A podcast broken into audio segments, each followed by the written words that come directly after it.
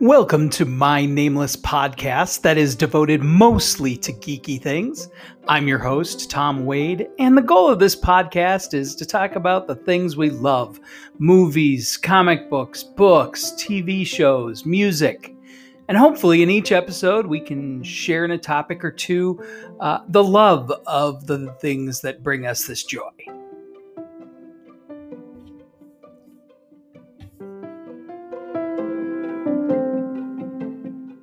Now, I first discovered Kevin's videos about three or four years ago.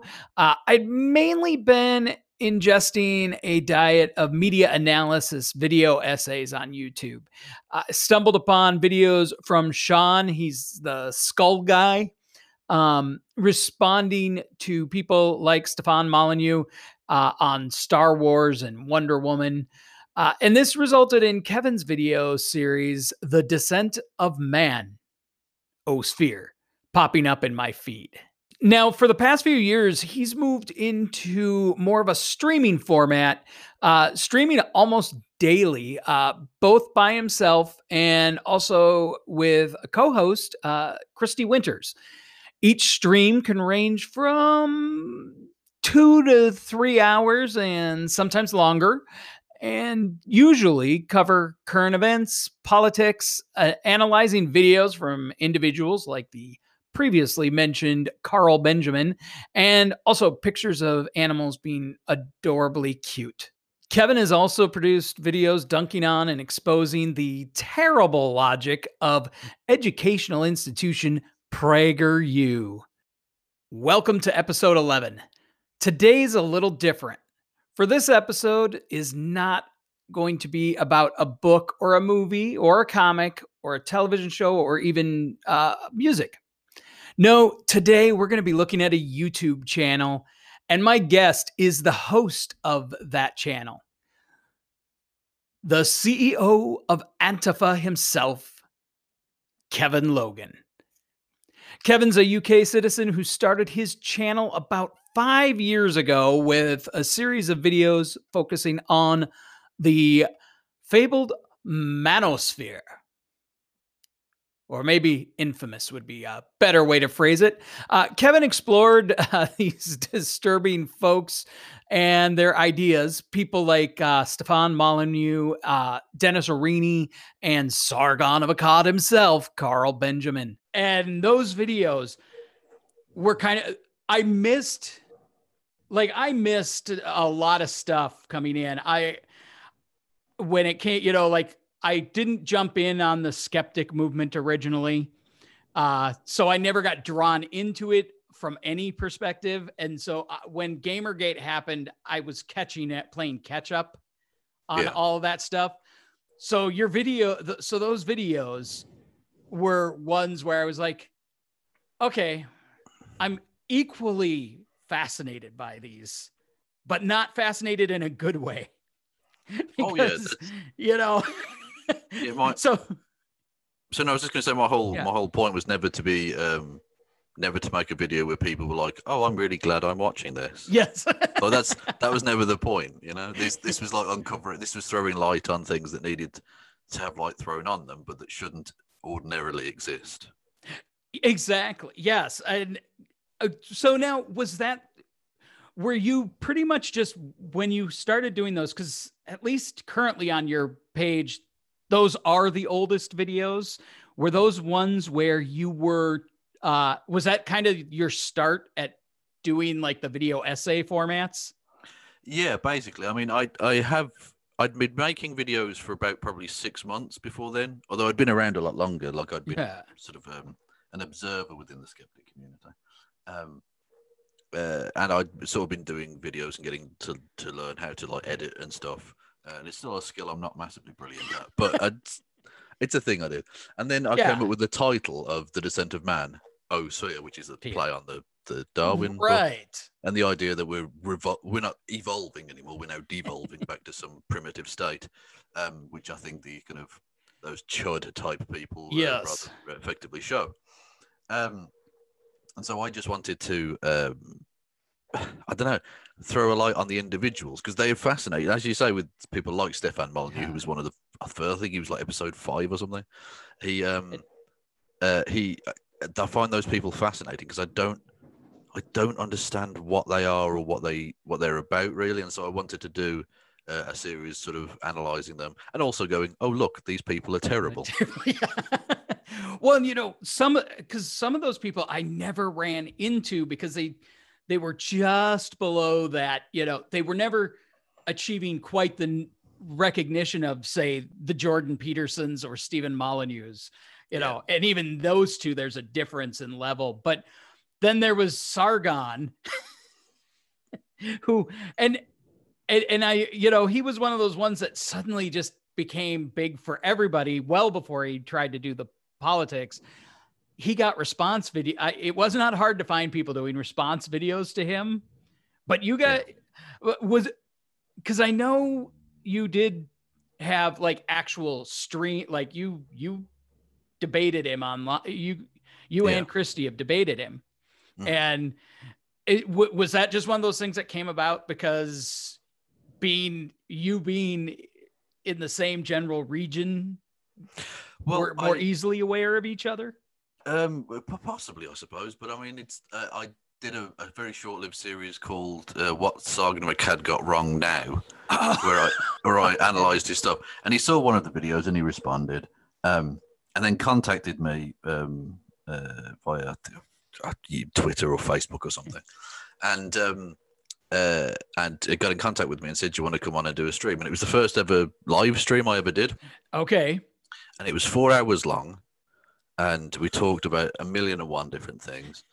And uh, inadvertently, it was the birth of um, my nickname Kurt. okay. Which was a strange thing, which happened slightly after that. But that was that conversation was the birth of that because of uh, a misunderstanding involving a man called Davis Aurini, who I believe oh, was yes. the was he the second episode of I the think, Descent of Manosphere? I um, think so. Yeah, he, he, I know he was one of the earliest ones because yeah. he was part of that whole Anita Sarkeesian. You yeah. know, oh yeah, he hate, was one of the mob. Oh yeah, yeah, absolutely. He was one of the two original um, progenitors of what was called the Sarkeesian Effect, which was a documentary series, which uh, or documentary uh, standalone thing, which I did a series of, taking the piss out of, um, it, and which I depicted him as an evil egg because that's what he looks like. Um, yeah. uh, anyway, yeah, no, I, I called out Carl for that because uh, Carl had he's he's a, a neo-Nazi, right? He's a Holocaust denier piece of shit. And yes. so Carl had had him on the channel and like pimped out his horrible upcoming, you know, uh, documentary about Sarkeesian and all the rest of it. And so I called him out on that. And uh, Davis Aurini responded because Davis Aurini clearly didn't know that Carl had like disavowed him or whatever. And so in the thing, he says, "Oh, in this conversation with this guy called Kurt Logan, he does X, Y, and Z. So I left a sarcastic comment underneath saying, Kurt, how dare you call me Kurt, you piece of shit, blah, blah, blah. Um, obviously over the top, obviously being sarcastic, yeah. just a meme. And uh, but they took that on seriously, and so for a while, fascists were calling me Kurt, thinking that it offended me. so I just went with it, you know. Yeah, I never. okay, so yeah, I I had never caught that, and then when your Twitter handle ended up being Kurt, yeah. after yeah, tw- Twitter is one of those weirdly fun places because I do get to like interact with people who are doing things that I admire or enjoy, you know? Yeah. And yet at the same time, when I see what other people deal with, I'm just like, I'm impressed that that more people that I haven't seen more people kind of, you know, do the kill, you know, you get you'll sometimes like ContraPoints is killed her channel or her Twitter feed more than once. And I understand, I, I do understand when folks who aren't aren't trying to have that kind of, you know, volatile Twitter Twitter life do do that. But I'm always like, for me, I'm really mouthy politically when it comes to Twitter. I, am very different than, you know, like my Facebook is where my family is. And I'm just like, I'm not going to get into it, even though a lot of them are generally closer to what I think. I have a few Trump loving relatives, you oh, know. No. My condolences. yes. Oh, I, I have had some moments, and mm. you know, so Facebook, I tend to be more measured in my criticisms. You know, typing up messages that'll like sound like I have it's extreme disappointment with people, you know, as opposed to just doing the, you know, conservatives suck on Twitter. Well, I, I mean, to be honest, there are only there are very few people in the world. This is going to sound possibly even slightly sociopathic, but there are very few people in the world whose opinion I really like don't want to upset. If that makes sense. There are lots of people who I care about. Um, yeah. Lots of people who watch my stuff, like yourself or whatever. But obviously, I don't know you in in, in real life. So right. there's like, say, my parents, uh, maybe one or two close friends, um, and that's about it, really. So I just go and say what I say. Um, and people either are okay with that or they're not. You're not. But either way, like it's that's me. That's that's well certainly that's the part of me I'm prepared to show online. Obviously, I'm less sweary in real life. Really? That would I'd get you'd get killed being that aggressive in real life. But um, that's that's the the face I show because I, I don't really care if people react badly to it. Well, you know that's something that I had noticed. Uh, that I've known, especially in the live streams, you don't a lot of folks who would be seen as some brand of left left Twitter or not Twitter, left uh, YouTube do get very conscious of like, am I going to get demonetized or whatever? Yeah. And your your attitude is I was kind of like, well, if I don't get demonetized, that's nice, but I don't care. Yeah, exactly. Yeah, look, I mean, I'm not gonna, I'm not prepared to be at the whims of like TOS too much. Now I understand there are certain things that one will right. say, but in terms of like, I'll I'll do a few edgy jokes and stuff and never get demonetized. That's the, that's not the end of the world. I can live with that. I think.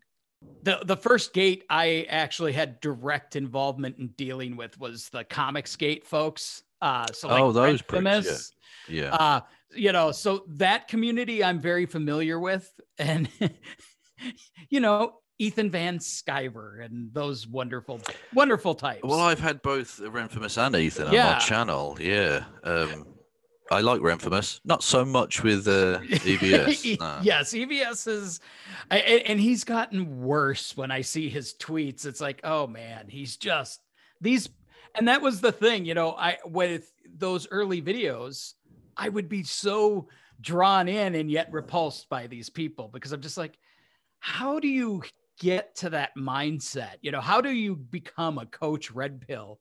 And then you watch someone like Tim Pool, who at least made the proclamations of being left. And then you look at what he clearly, you can see him shift and shift and shift to the point where, yeah, you're you're not fooling anyone, man. Yeah. Well, unfortunately, the, to a degree, they do, but they they'll fool. Yeah well, mm-hmm. idiots and like yes. kids. And unfortunately, those are the groups that are most easily swayed or most uh, mostly affected by it, and that's potentially enormously dangerous going yes. forward. Oh yeah, because they it seems like their audiences tend to be largely, you know, younger male mm. who and and I feel like the hard part that these guys have generated is healthy skepticism is hard to distinguish from not you, you know from paranoia anymore yeah. because yes you should be skeptical of what mainstream media tells you but that should include the conservative mainstream media sites too and these guys are usually far more forgiving or they'll accept the left they, they'll totally accept left or you know a left wing site if it's backing up what they want to believe. Yeah. Oh no, you absolutely. Know? Yeah. The, well, that's the conspiracy theory mindset in in a nutshell. And, and Tim Pool is that. He's a conspiracy yeah. theorist. He might dress it up as being a journalist, but he's not. Uh, and Alex Jones does this. All of them do this. Paul yep. Joseph Watson. If it's um, if an article suits them, like if the New York Times publish a thing saying, "Oh, there is nefarious intent on behalf of the U.S. government" or something, they'll they'll go with that. But when they when they come out and say no, actually they're not. Uh, there isn't a satanic paedophile cult trying to destroy the world. They'll go, see, that's exactly what I would expect for a group defending a satanic paedophile cult. Which means it basically the and this is the heart of Trumpianism, I think, yeah. that destroying people's belief in what true reality actually is allows you to manipulate them so much easier because you can deny anything. You can literally see a crowd of thousands of Trump supporters attack the Capitol and go, "Oh, well, that's Antifa." Yeah. Oh, exactly. And Just and mad. and you know they can have all these arrests of people who are absolutely without a doubt they're right wingers they're they're they're right wing trump supporters but they get that one guy who's apparently some kind of left wing agitator and that's the proof that really it, it was really led by them. And it's like i don't see anybody following this guy. And and the one guy that they had just now once you start investigating his background, well, it turned out a, a lot of left wing groups have been disavowing him for the last couple years and haven't wanted him to participate in their protests.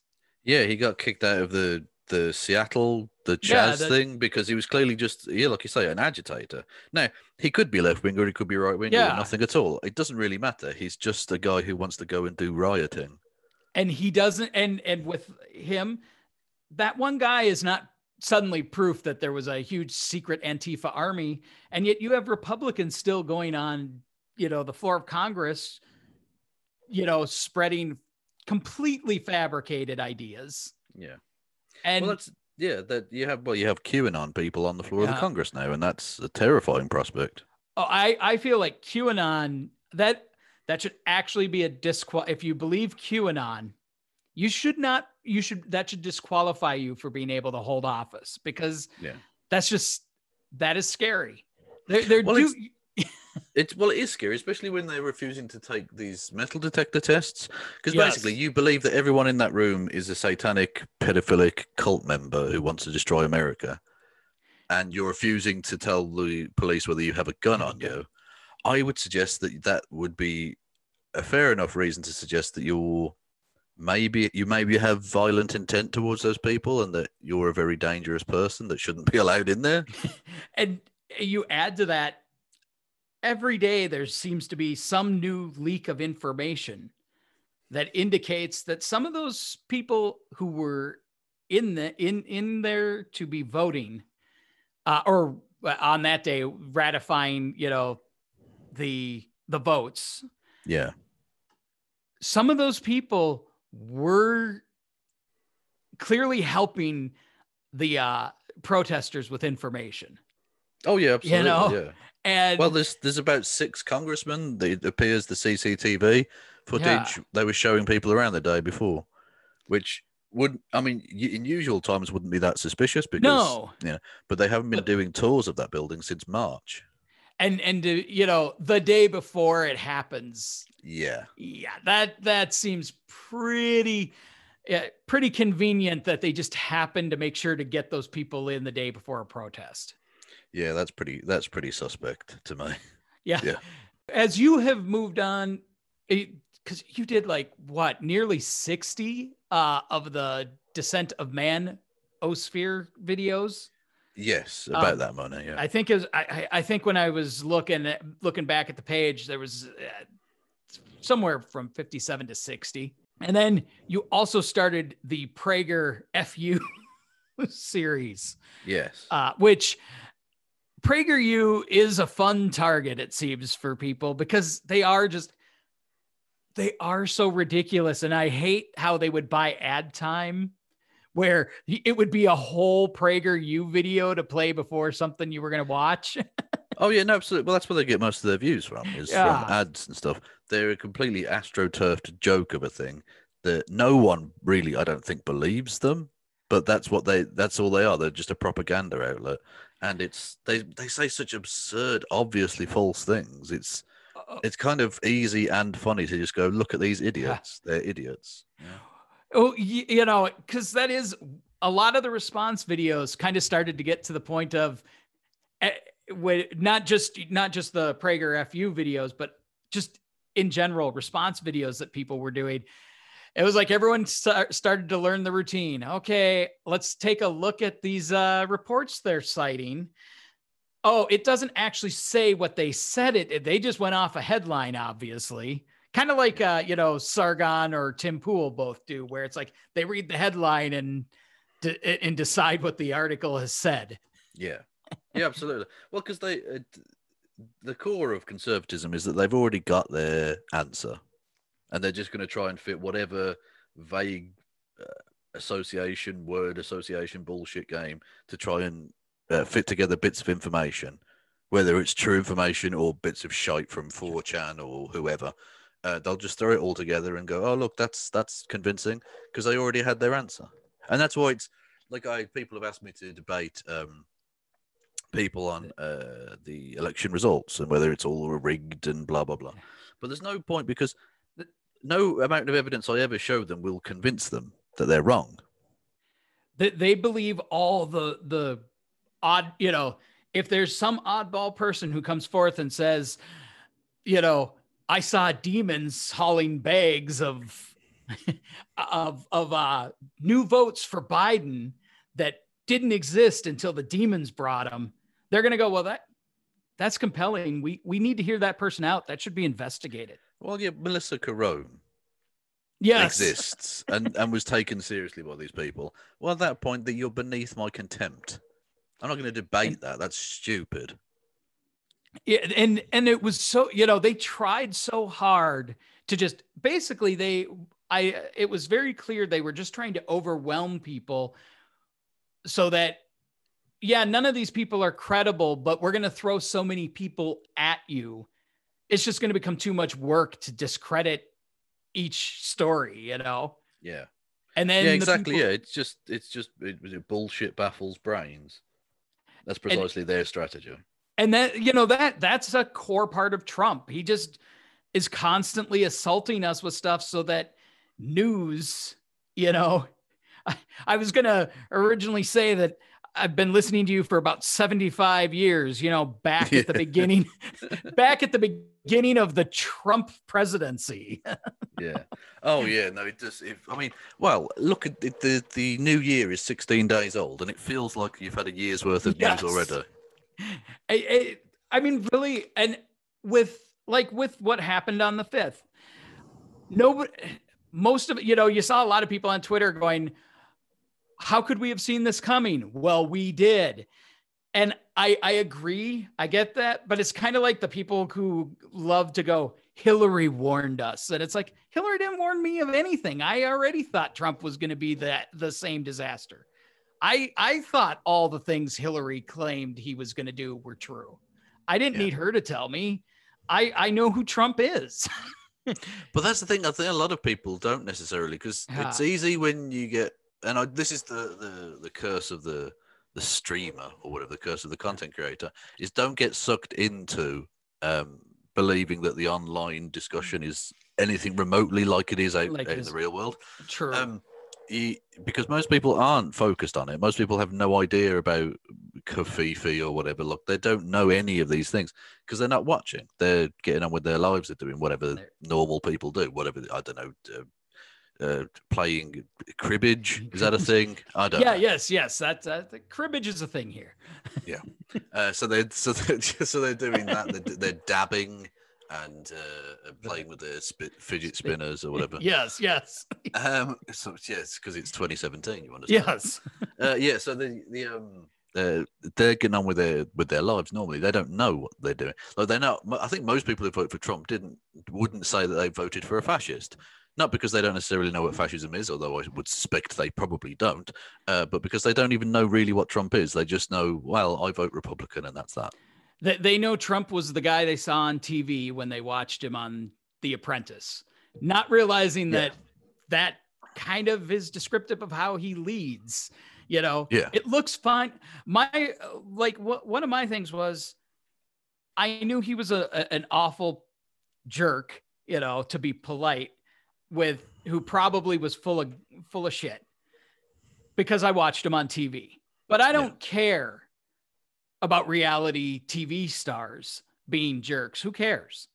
You know, but when they're going to run for president, he doesn't have any qualities. I, I commented uh, on Twitter the other day, uh, and you know, and somebody, and actually also someone's Facebook page that the thing that amazes me about Trump is he doesn't even accidentally stumble into like being virtuous. He no. he, he he's he's not even capable of broken clockism, you know, being being that right twice a day. He will find a way to, even if it seems like he might be making a good decision finally, he'll find a way to just flip it on its head and make you go, uh, prison reform might be a bad idea because he, because of how he's presenting it, you know? Well, yeah, because he's just a, an intensely vulgar human being. Yeah. Everything he does, he does in the most garish and gaudy fashion he possibly can. Um, I think the the thing that summed it up perfectly is that shot of him in front of those in, in the White House with those uh, McDonald's hamburgers yes. he's going to feed to the national champion. And you think, Jesus Christ, America, you've you've dropped yeah. so far. This is this is like the tackiest human being ever. I, have never I've never known a person. Not only is he not good effectively, look, if yeah. he was gaudy and garish but also got the job done, that would be fine. I wouldn't care. But the fact that he's also the most incompetent person yes. to ever hold that office is really quite something as well. Well, and he's this person who values um he values loyalty to him, but he has never ever in his history shown a sense of loyalty to anyone else. And I think that was the thing uh, after uh, when they when he came on TV and said we're gonna we're gonna go after these people. This was terrible. And then all his supporters who were there were like, "Whoa, he betrayed us." And I'm like, a lot of those people are plugged in online, and it's like, how do you not?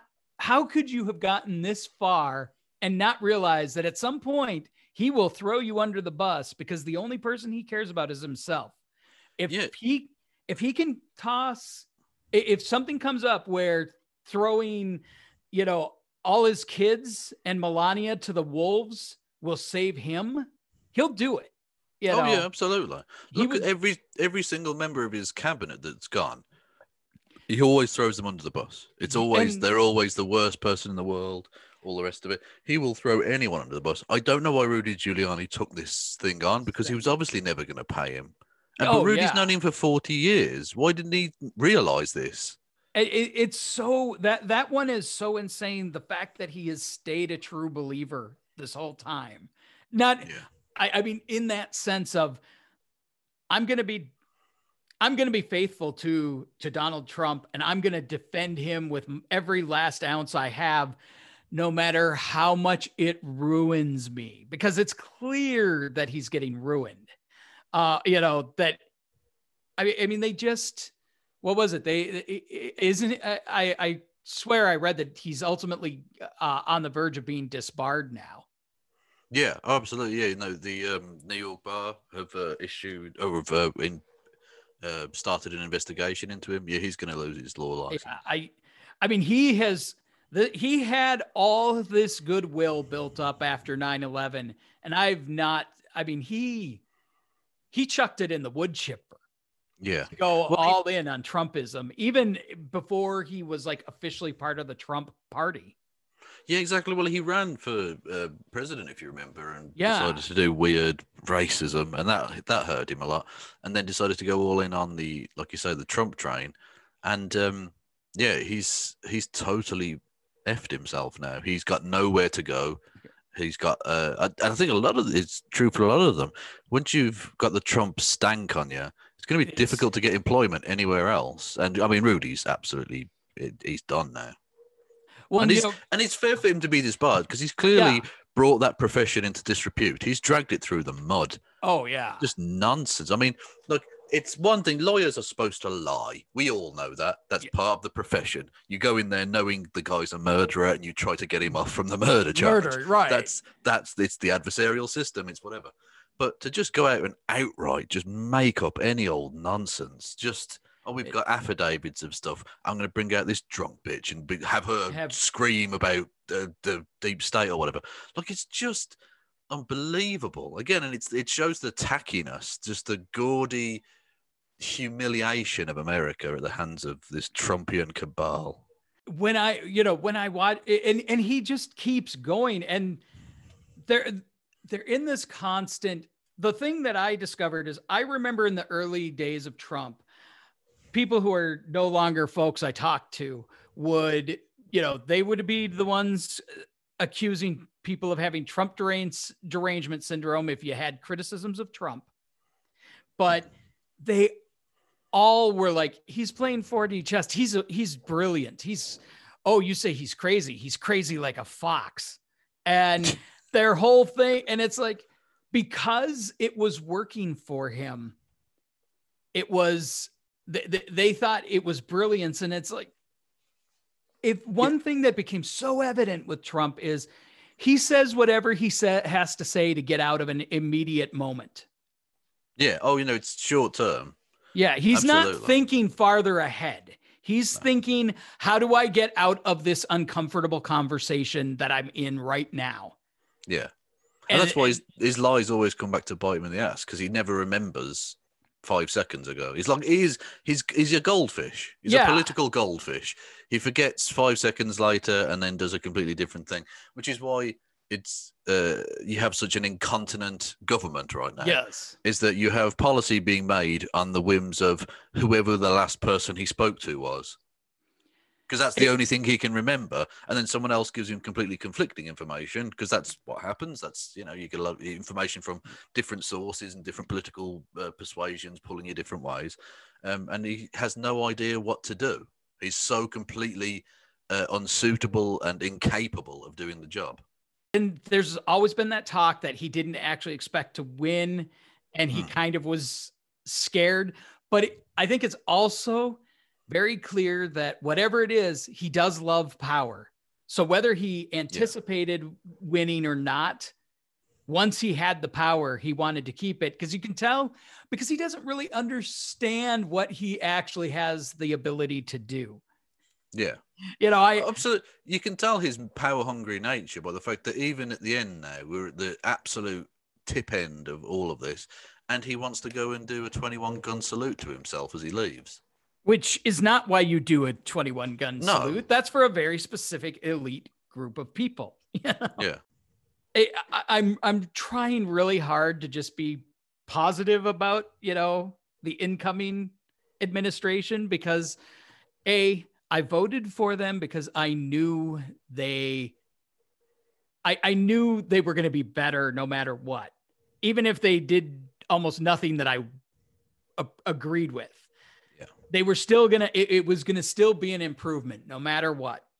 But i still and then all of a sudden i see news like yesterday where it's like the uh, biden's presented his plan that everybody's fawning over uh, and i see his uh, student debt relief went from being wiping out 50,000 for everybody you know up to 50,000 for everyone with student loan debt in the country to $10,000. And I'm like, I you can't you can't stick to that. And yet I I totally understand why people wanted Leap to, you know, kind of defend him on this stuff because it's like we we still have Trump in office and they haven't really an, enacted anything. And yeah. maybe AOC and and Bernie and, and all of the squad uh maybe they'll push and get a higher amount. And for me, 10,000 if they wiped 10,000 that'd be that'd be fine, but for me a lot of these things that really concern me aren't about them uh, impacting me because frankly under Trump even I I'm a I'm a cis heterosexual white guy.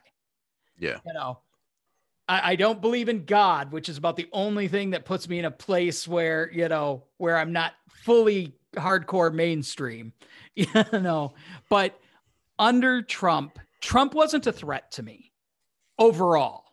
And yeah. I know that. I know that four more years of Trump would have wouldn't have probably been devastating for my life. But I'm not looking at it for me because it doesn't matter who's president for me again, heterosexual cis white guy. Yeah. Like I'm that. I'm I'm pretty darn safe. And I am but on the other hand, I I I know too many people who were absolutely facing harm and lives being made worse because of Trump. And I'm not going to sell those people out because I'm okay. I, you know, yeah. I, I, I, I think that's the hardest thing, you know, and people, if people want to call that virtue signaling, uh, okay, you got no, me. No, I, I don't virtues. Think, no, I don't think that is virtue signaling at all. I mean, a virtue signaling is a slightly ridiculous thing, which I've explained previously. Yes, is self-defeating on the basis that by saying virtue signaling as an accusation to someone else, you are yourself virtue, signaling that you are virtuous. anyway, so it's apart, but even apart from that. Uh, the idea of virtue signaling is that it's a kind of hollow gesture, whereas this isn't. You're literally saying, I'm going to potentially forego my own interests in service of people who need uh, help more. That's an actually concrete difference that you're attempting to make. Whether that gets made or not is irrelevant to the point. Yeah. It's uh, you're attempting to do what is uh, the best or at least least worst uh, thing you can do for another group of people, which is um, a, an actual uh, act. It's a difference between LARPing and reality, I suppose, uh, in that yeah. you're doing reality here. Well, and you had uh, I'm sure you saw yesterday on Twitter all those people trying to put out the yes, but if we raise the minimum wage to $15 an hour, yeah. That means fast food workers could be making the same as teachers. Th- that, that's an indictment of how low we pay teachers, not yeah. how high you'd be paying a fast food worker. Yeah. yeah Absolutely, yeah. And not just that, but uh, uh, regardless of what you do for a living, you should be able to live on that. Yes. Like that's so obviously the case. And secondly, there's always this hysteria. It happened. I remember when I was a, a younger man, um, uh, when Britain introduced a minimum wage, because we didn't get a minimum wage here till like '99, 2000. Oh um, wow! I didn't realize that. Yeah. Um, oh wow! Yeah, and um, I remember when it was introduced, it was going to be a devastation to the economy. We were going to lose 60.4 trillion jobs. It was going to be ah devastating. No, and it wasn't. It was fine. No jobs were lost. It was absolutely fine. In fact, I actually had a short-term uh, bump because people who um, were poorer and therefore need to spend a higher percentage of their money just to survive had more money with to spend and to put into the economy. Um, and the same is true uh, across the board. Now, yeah. if you raise it to uh, 10 grand an hour, that yes. would have issues. There's no doubt that that would have a knock-on effect and make profitability of companies rather uh, difficult. But fifteen dollars an hour is not that much for companies making billions yeah. of dollars, and for the smaller companies which, for which that might be an issue, a uh, you either go red in tooth and claw capitalism and they go to the wall because that's just the way it is, or what I think is the more humane way is to have some sort of system of uh, workers' tax credits on the local level so that the mom and pop stores are still competitive with that.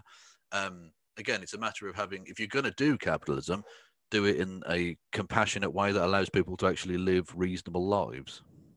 Well, uh, actually, a great example of virtue signaling was the Republicans getting worried about, but what if rich people get those two thousand dollar checks? Yeah, well, that, this and, is the problem with means testing. Means testing never actually hurts um, the uh, the rich or anything like that. It's, yeah. it, uh, it it always hurts the poorest.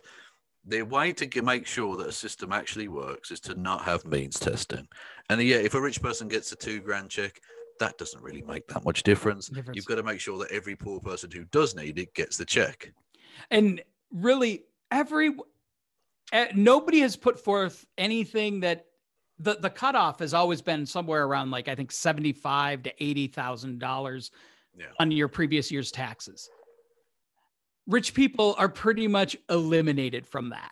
You know, yeah. it's it's middle class on down that would be getting the checks, and I just when I see people trying to talk out of helping people in the midst of a pandemic, it's like, oh, really?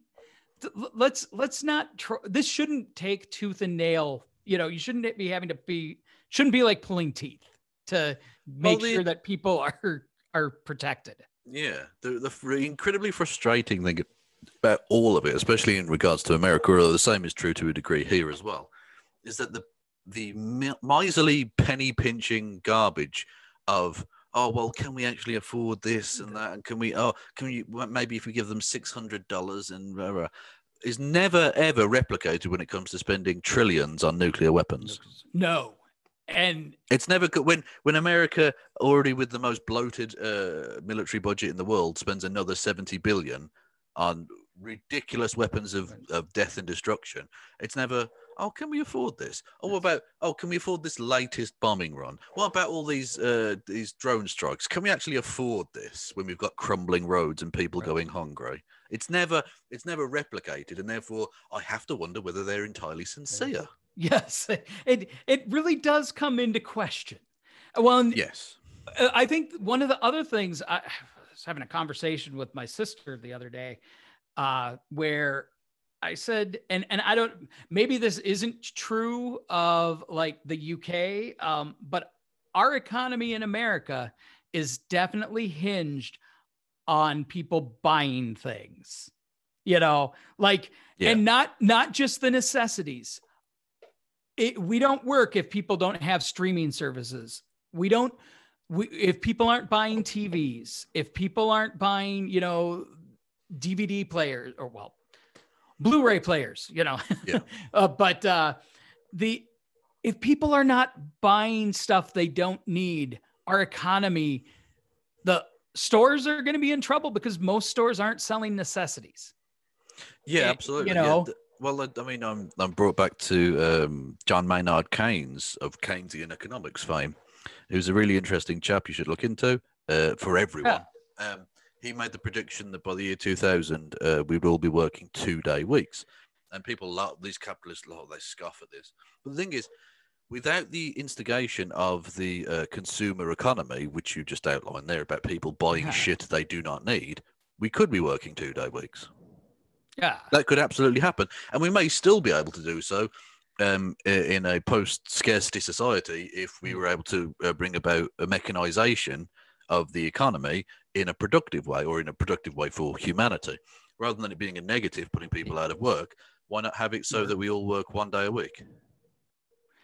And i, I mean you look at exactly. You look at this you look at the system and we're, right now we're pretty much stuck in a capitalist system, which hmm. always makes it funny when people, you know, you, the the old cartoon adage of the uh, you oppose capitalism, yet you, yeah, yeah, yet you work within the capitalist system.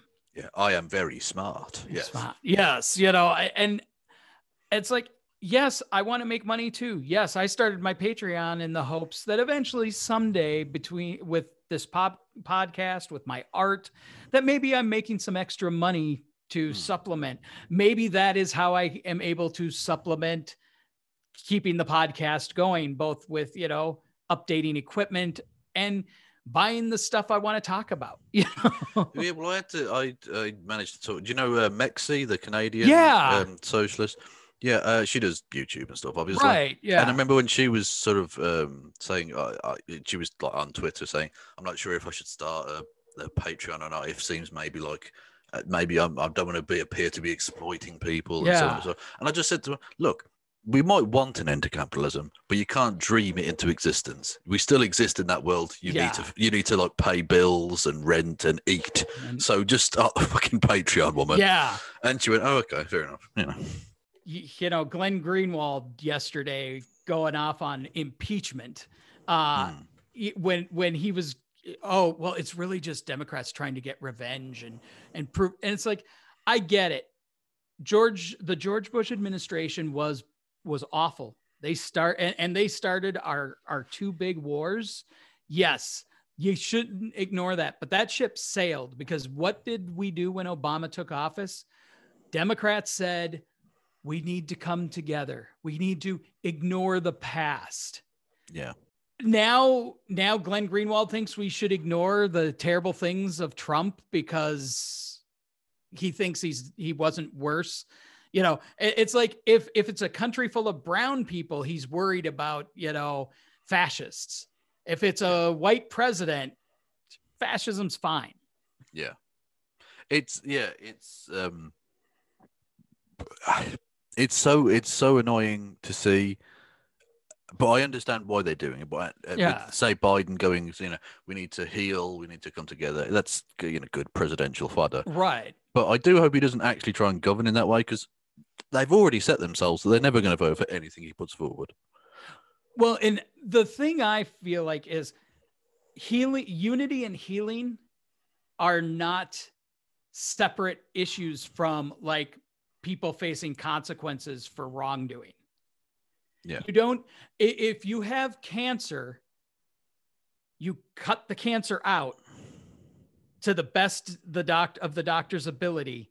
You clean the wound and you work on, and that's when you work on the healing. And you might have other medicine medications and stuff to try and bring about the unity. Yeah. It, it, you you don't solve you don't that that healing and unity they talk about doesn't happen by ignoring what has happened for the past 4 years.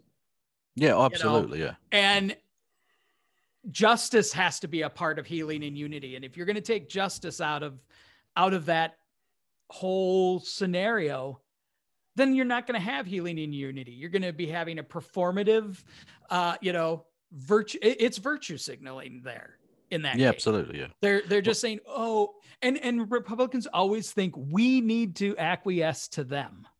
Like they're acting like they hold all the cards right now.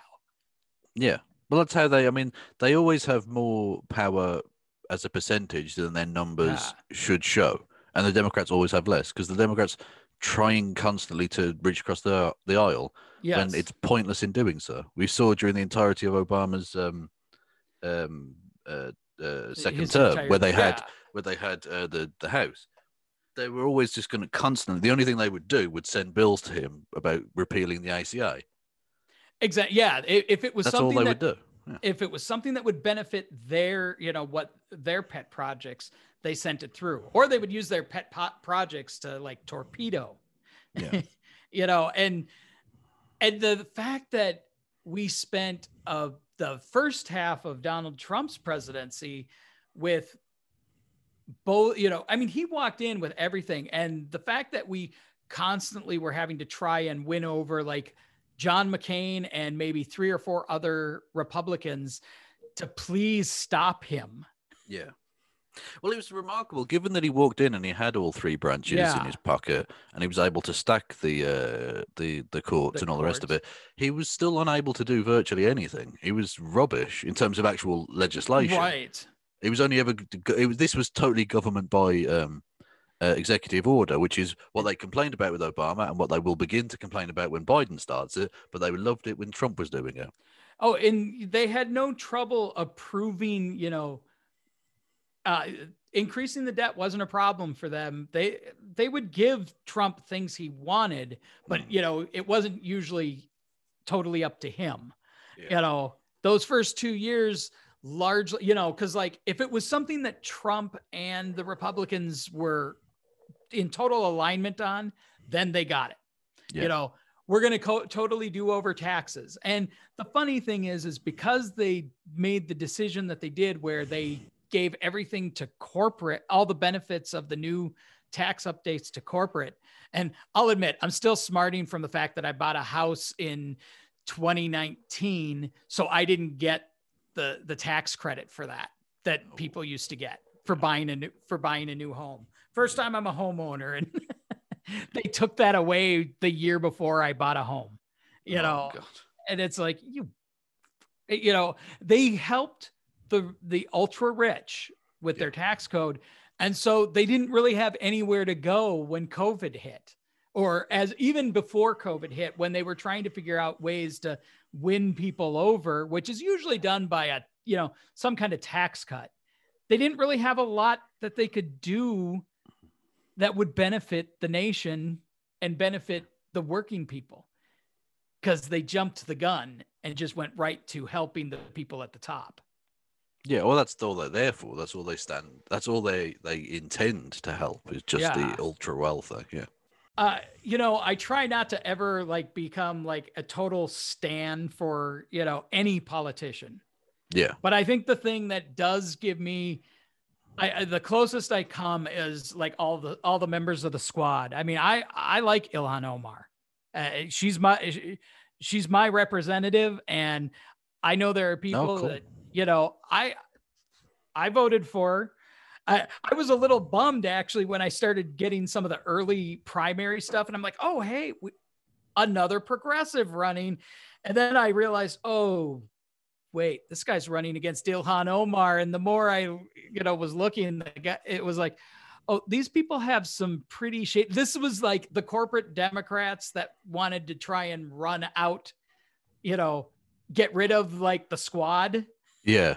And oh, well, that, that was the and, funniest element of the entire um, uh, uh, primary season. Yes. Was the amount of dark money that poured into AOC's competitor and AOC still absolutely just walked it. Oh, they flattened their opponent. I mean, in in the election, that's the thing that's so funny to me when people are like, "Oh, all the really hardcore lefty stuff really hurt us." No, no all the hardcore well, lefty people got reelected. Yeah. It was the people who weren't hardcore lefties that got replaced. You know? Yeah, exactly. Yeah, none of the squad got uh, unseated the squad grew. yeah, know? exactly. And, yeah. The Progressive Caucus now, I think, is the largest caucus in the Democratic Party in the House. And and so I am hopeful that they will bring about some changes. I'm hoping also that we can kind of get mended with. Well, it might be hard because you guys still have you guys still have Boris, don't you? Uh, alas, so yes. Um, yes. A, a, a, a, horrible gift that America gave to us. Yes, Oh, I mean, and that was one of that's one of the whenever sometimes the people are like, why do all these other people care? And it's like we profoundly Trump profoundly affected some aspects of the European continents. You know? Yeah. Well, it's uh, Where, when, yeah, when people ask me why I care so much, it's because it, the the election of the American government matters probably about as much as the election of our own government. We are uh, essentially little more than a vassal state at this point. Well, and, and and our our countries have a long history together and tend to interact and tend to support each other. You know, so it's like true. I mean, the I mean, the perfect example of that is with the insurrection on Capitol Hill. Yeah. That was the first time it had been breached by uh, foreign powers or outside powers since the War of 1812. 18, right. And I was thinking to myself, uh, we don't have much left. We don't have many records left or anything here in Britain. We're not a very big country anymore. You have to take that one from us too. Yeah. You can't just let us keep that. God, we're, we're, we're, not uh yeah, we're we're not we're not being very helpful in uh that kind you know that historical part of yeah. it. Yeah. Brexit Brexit Britain's not winning, you know. Yeah. Well, and you know, it's so weird to me with America how there's a whole part of this country that doesn't get that flying that that that, that Confederate the stars and bars is not that's not an American flag. That's not American culture. That's yeah. that's the people I the, the fact that the two biggest identifiers for a lot of these guys uh, that support Trump are the Confederacy and Nazis. Yeah, two the, wars who who both lost their wars. Yeah, they're obsessed with with with standing countries that lost wars to America, which is fun. I, I just yeah, I I look at uh, so much of that, and I'm like, how how can you not see, especially if you're going by you know patriotism? Yeah, you know, how can you not see that that that's not really patriotic. well, it's absolutely yeah. They're chanting USA, USA while the stars and bars are behind them. You think you're you're mad. You're actually mad. I yeah. don't know how else to describe it. I don't. I genuinely still don't know why that's allowed. Why you're allowed to have it, like Confederate statues? Like the Nazis bombed British cities. We don't have like Goering statues on every corner. What the you guys, fuck is wrong with you? What, you guys don't put up like a statue of Hitler next to like next to like right in the center of Parliament? No, no. We, although we do have some fucking weird people like uh. Richard the Lionheart, for instance, who was French, but whatever. Yeah. Yeah. The Germans' whole re- reaction to Hitler and, and and the Nazis has been this is shameful we don't accept holocaust denial we don't hmm. you know the whole idea that having a, a statue of you know a confederate general is somehow not honoring that confederate general it's just acknowledging history really? You yeah. You, you don't put up statues of people you resent. You know? yeah, exactly. Not just that. Yeah, the, the idea. Well, that's how people learn about history. No, it isn't. No, no, it isn't. No one's ever learned virtually anything about history from a statue because they've just got yeah. like the name and maybe a date, sometimes a quote from the person. You're not yeah. learning anything from that. That's it, it's such an obvious lie. Those statues need to be ripped down, every last one of them. Oh. Every street name, every university, every uh, military base, everything needs to be renamed. You need to scrub that scum from American society. And the fact that Trump has pushed so hard against like rename the military said, yeah, we should probably rename these these bases to oh yeah, but you know but Captain, not be traitors, but Captain Bonespurs know. knows more than the military do. So oh, of course, he yeah. he knows more, and he hires the best until they well, he's got the bigliest, he doesn't like. He's got the bigliest brain. He knows all of the things that these tiny little pleb people there don't understand it. Yeah. For me, anyways, especially probably the last year, I would say, uh, you, the the the political the the political left YouTube largely and uh, like your streams uh, have been kind of sanity help for me you know? Like i need i need this yeah some of it's on the fly and and it i i'm sure probably with with doing the live streaming yeah if you were doing a video you wouldn't have like okay i'm scrolling okay i'm doing a search you know if you were just doing editing together yeah. a video but at the same time just kind of that on the fly of trying it, one of the things you guys tend to try and do is verify you know. When you're doing your searches you, will double check. Sometimes stuff gets out there that you know like the guy getting ta- the guy tasering himself in the balls that becomes holy writ before before it ends up being that somebody says uh, yeah no that didn't actually happen but by then it just kind of becomes this weird meme. but like, yeah, exactly. Yeah, look, it's just it's funny regardless. Look, yeah. the fact that it wasn't true is a shame, but you know. Yeah, you you kind of when when when a death is that absurd, you kind of want it to be true, I guess, in a way. But yeah, kind of. Yeah, I think not so. that not that I, I I don't really celebrate anyone. I think you know the the woman who got shot by the Capitol officer I, I I'm sorry for her family and her that she's dead, but I also feel like you stormed the Capitol building, and that's a risky proposition. Ex- well, exactly. This is the thing, right? I don't wish death on on her or any of those people. No. This didn't need to happen, but they made it happen. That's the point. They did the thing. The fact that the police reacted to the thing, like I feel sorry for uh, Jacob Blake because yeah. he didn't do anything to get shot. This woman did do something to get shot. Though that's I'm not and, celebrating. I'm not saying it's a good thing. But when you're the one that brings it upon yourself, it's difficult to sort of feel genuinely sorry for them. I feel pity for them in many respects, but I don't feel sympathy for them. And let's face it, a lot of these uh, cops in the uh, in the Capitol, they're sympathetic to that to these people. Oh yeah, yeah, absolutely. I, they, I mean, the, I'm the there police and military a, are riddled with these people. Yeah, and and I think there was I, I think in the interview that they played they played an interview with one of the guys who with one of the Capitol cops uh yesterday I saw and you guys might have even watched it in the video uh or a, a portion of it where there it was a, this Capitol cop he was out of uniform but basically he was saying hey I it's great that you guys are here but you can't come in the building type of thing, you know, was yeah. his attitude. He didn't yeah. disagree with them.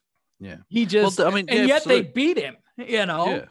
Well, the guy who uh, died, the Sicknick, yep. the officer who died, was a Trump fan. Yeah, they, which which apparently I I always like when these things happen and you get those uh those media people who go, You're gonna have to deal with this hard fact. Deal with what? I yeah. mean, it, it, it's it doesn't really hurt anything you know it doesn't damage anything of my opinions on the in- event yeah. you know uh, and that that's one of the things i appreciate in watching your the the videos is you guys adding that commentary because sometimes you just you need that. Yeah. And then sometimes you need uh was it was she a South Korean woman singing terrible? Chinese Chinese American. Danzy oh, Chinese American. Big. Okay. Yeah, yeah, yeah. She knows she's fucking crazy as well. Yeah. Oh yeah. my god. I always try and bring funny nonsense into it as well because yes. it's like this. It's the same with the Descent of the Man, uh, Descent of Manosphere videos. Yeah. That um I always try to add in funny nonsense to it because otherwise it's just unremittingly dark. and yes, it's difficult for me to to to uh, deal with that on just on a psychological level, and so therefore it must be really unwatchable for the viewer. so you try and add in some humor and some uh, some commentary and maybe uh, like you say some musical stuff if it's especially if it's funny. Like we watched um, one of Baked Alaska's atrocious songs last night. So you know we was, do that sort of thing as well to try and at least break up the darkness. You know, was was Baked Alaska? Was that the one where it was kind of like the uh, it, it was like uh, an auto tuned one? Yeah, auto tuned. We love our cops, our law enforcement. Oh, we love okay. Our military. Yep. They're important. I I, I I basically uh. It, my work shift had started so i have it playing in the background and so yeah. you know sometimes i kind of miss full context. And of course then there's the palate cleansers of the cute little animals the kitties and yeah you're just going to break it up and it's a roller coaster. You go from oh this person did a murder and then oh look at this cat and dog oh, playing together these, look at these friends. There's a, the, the, the little crocodile on the big crocodile Yes, that yes. was cute. Little crocodiles are cute, no doubt about it. Yeah, yeah. You know, that's one thing I like about even just owning eh, having three cats. The you know they're like they're kind of palate cleansers when the day has not been particularly great. Yeah, exactly. I'll crawl into bed and Rory Katz gives me a little kiss, and it's you know the world's fine. It's all good. Exa- yeah, you know, uh, one of the reasons, uh, one of the reasons I uh, thought I'd avoid doing too much of a political podcast is uh, do, do people need another cis white guy with who, who loves cats disseminating opinions on them? yes. There you, uh, when is the white man ever going to be allowed to speak? Yes. really? We've been marginalized for too long, brethren. Well, it's kind of like the the conspiracy theories. We do need to figure out a way to start breaking the fever of stuff like QAnon. That matters. Yeah. It's got to be done. But I honestly, I don't have the answer to that. I, I think that was the other thing about the fifth that sucked. We couldn't even celebrate Georgia. yeah, exactly. No. Yeah. Oh, that's what me. Well, the show me and Christy were going to do was like, "Yay, Georgia!" And then a kind of insurrection happened, which was yeah, a bit unfortunate. Yeah, you know, I'm like, uh, uh, that that just and and that overtook everything. All the it's like and everybody's um people have breached the capitol building and it's like what the hell is going on? And yeah didn't get a chance i feel like every every chance everything every time we've had a moment we should be able to celebrate in the last you know since the election every single time it gets taken away because Donald Trump has his army of of you know yeah. th- this army of people who are convinced by his lies. Now, one of the uh, uh one of the the newer features that you've added in that I suspect if you weren't streaming would have ended up becoming a uh, might have be, become like a uh, another little like uh, series uh, is the conservatives of cancel culture. Yes, that's because uh, it, it really annoys me that they go on about through these right wingers going about uh, cancel culture. Yes, uh, when clearly they are one of the worst embodiments of cancel culture. They do it constantly. It's and it's something yes. I've noticed. This rising tide. I mean, even you have during the um, the impeachment debate the other day, they they literally kicked off with, "Oh, cancel culture. This is cancel." It's their new thing. It's their new version of this is communism or something. I don't know.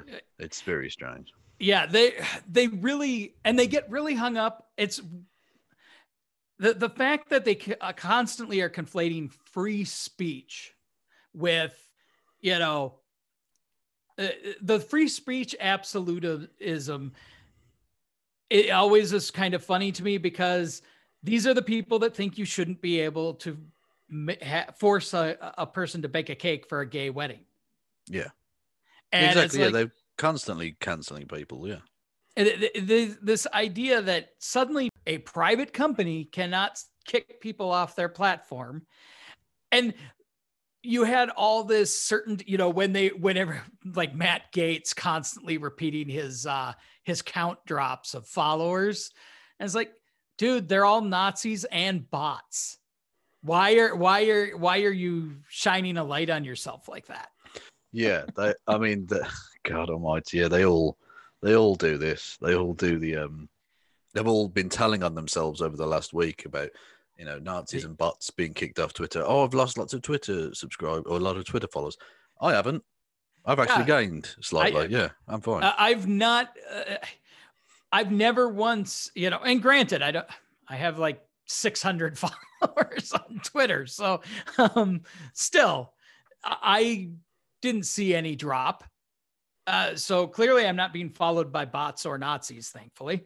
Um, but you know, when they were making such, and they were making such a huge deal of it, and and then when Twitter's like, well, you know, we're kind of doing a standard purge, and they've done these purges in the past. It isn't like this is new, but somehow this time around, because it was all connected, or you know, it it happened so close to Trump being banned uh, which I still don't get. They could have they could have presented like hundreds of tweets, like him threatening Iran.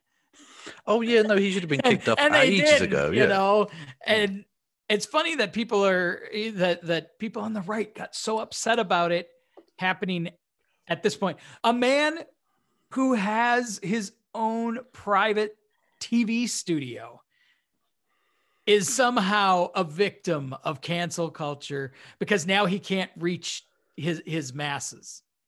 Yeah, it's it's not cancel culture in the slightest. I mean, they're literally saying like uh, the there's that fantastic thing of the congresswoman. Is it uh, Lauren? Oh yeah, with the word censored across. Oh um, no, that was uh that was Greene. That oh, was Taylor Greene. Yeah, okay. Yeah, yeah. With that um, big censored emblazoned on her yeah. mask as she was speaking into a microphone on live international television. And they just their concept. Oh, it's and it's even. Uh, well, who was it who tweeted out? Oh, Elon Musk's um, make comedy legal. Yeah, oh, and it's like, like, I mean, yeah.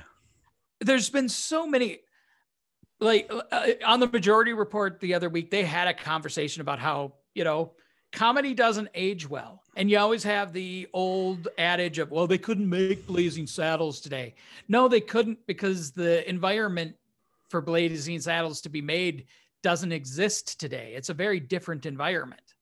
Yeah, and exactly. Yeah. People seem to miss that. They always bring up Blazing Saddles, but they're always defending the lamest of comedy. You know, yeah, exactly. I'm I'm sorry, but you Steven Crowder is not doing Blazing Saddles level comedy. He is no. not Mel Brooks. He's not. No, no, he really, really isn't.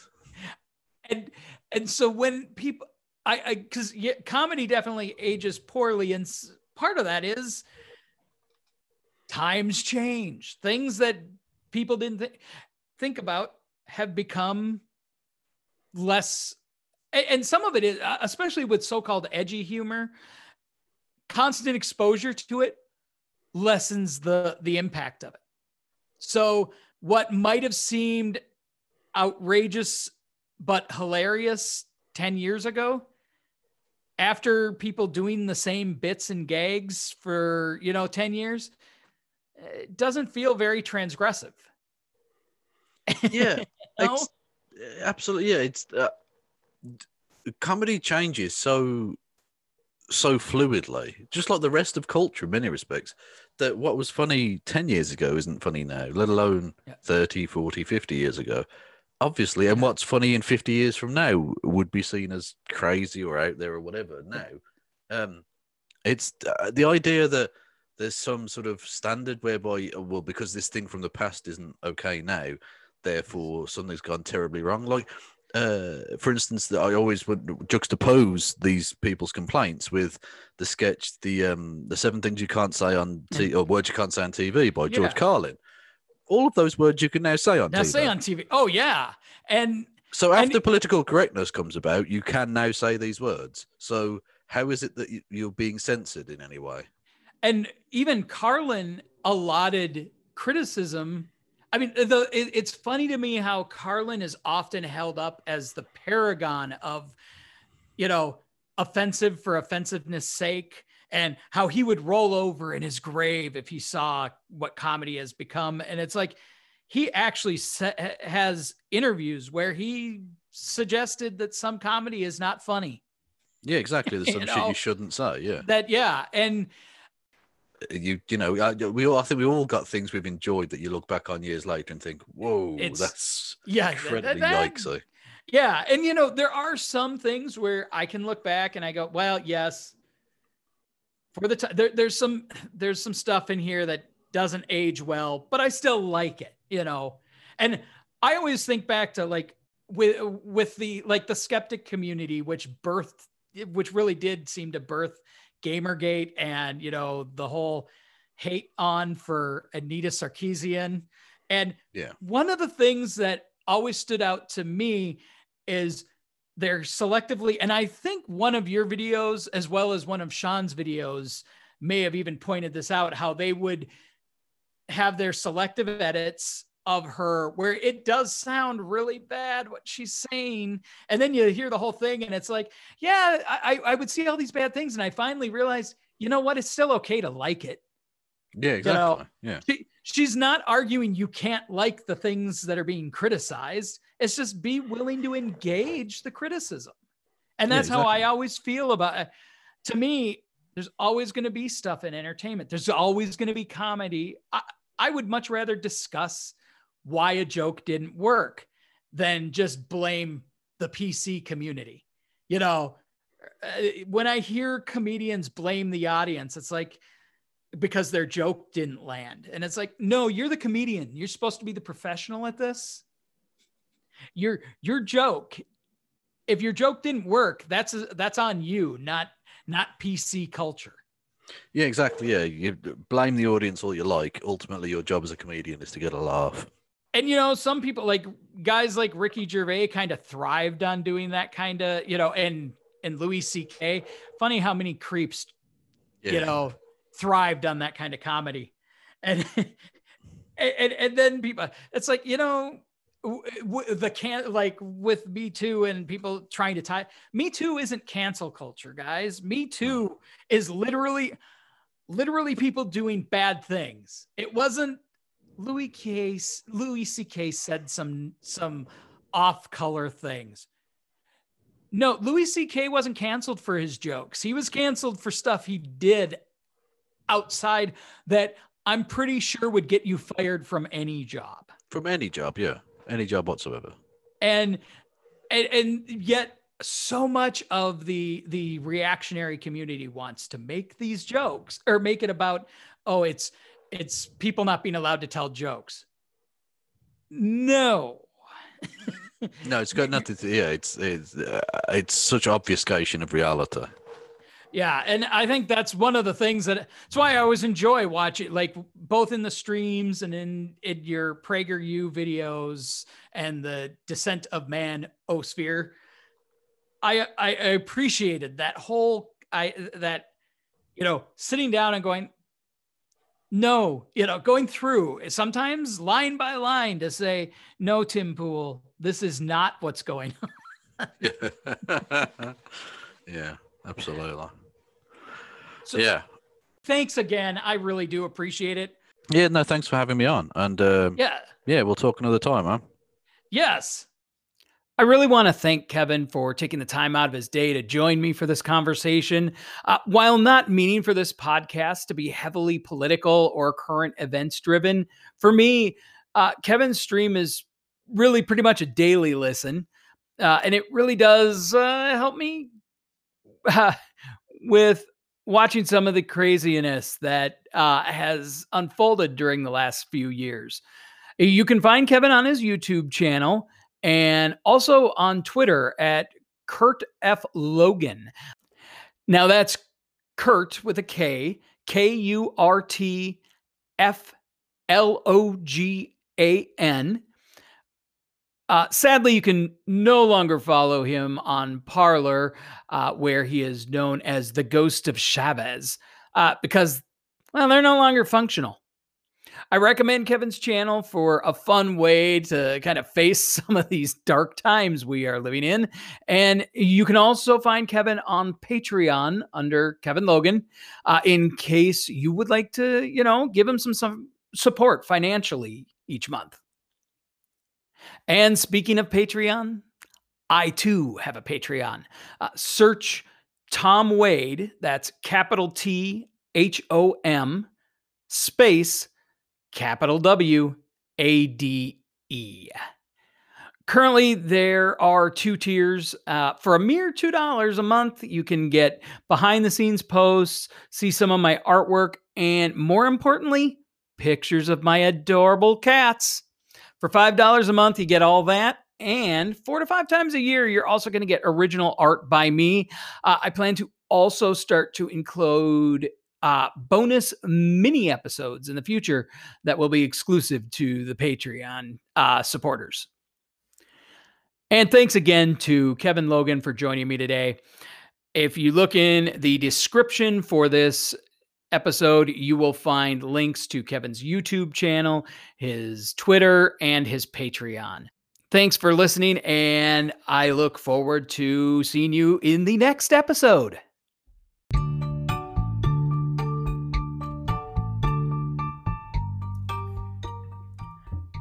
Thanks for listening to this week's episode.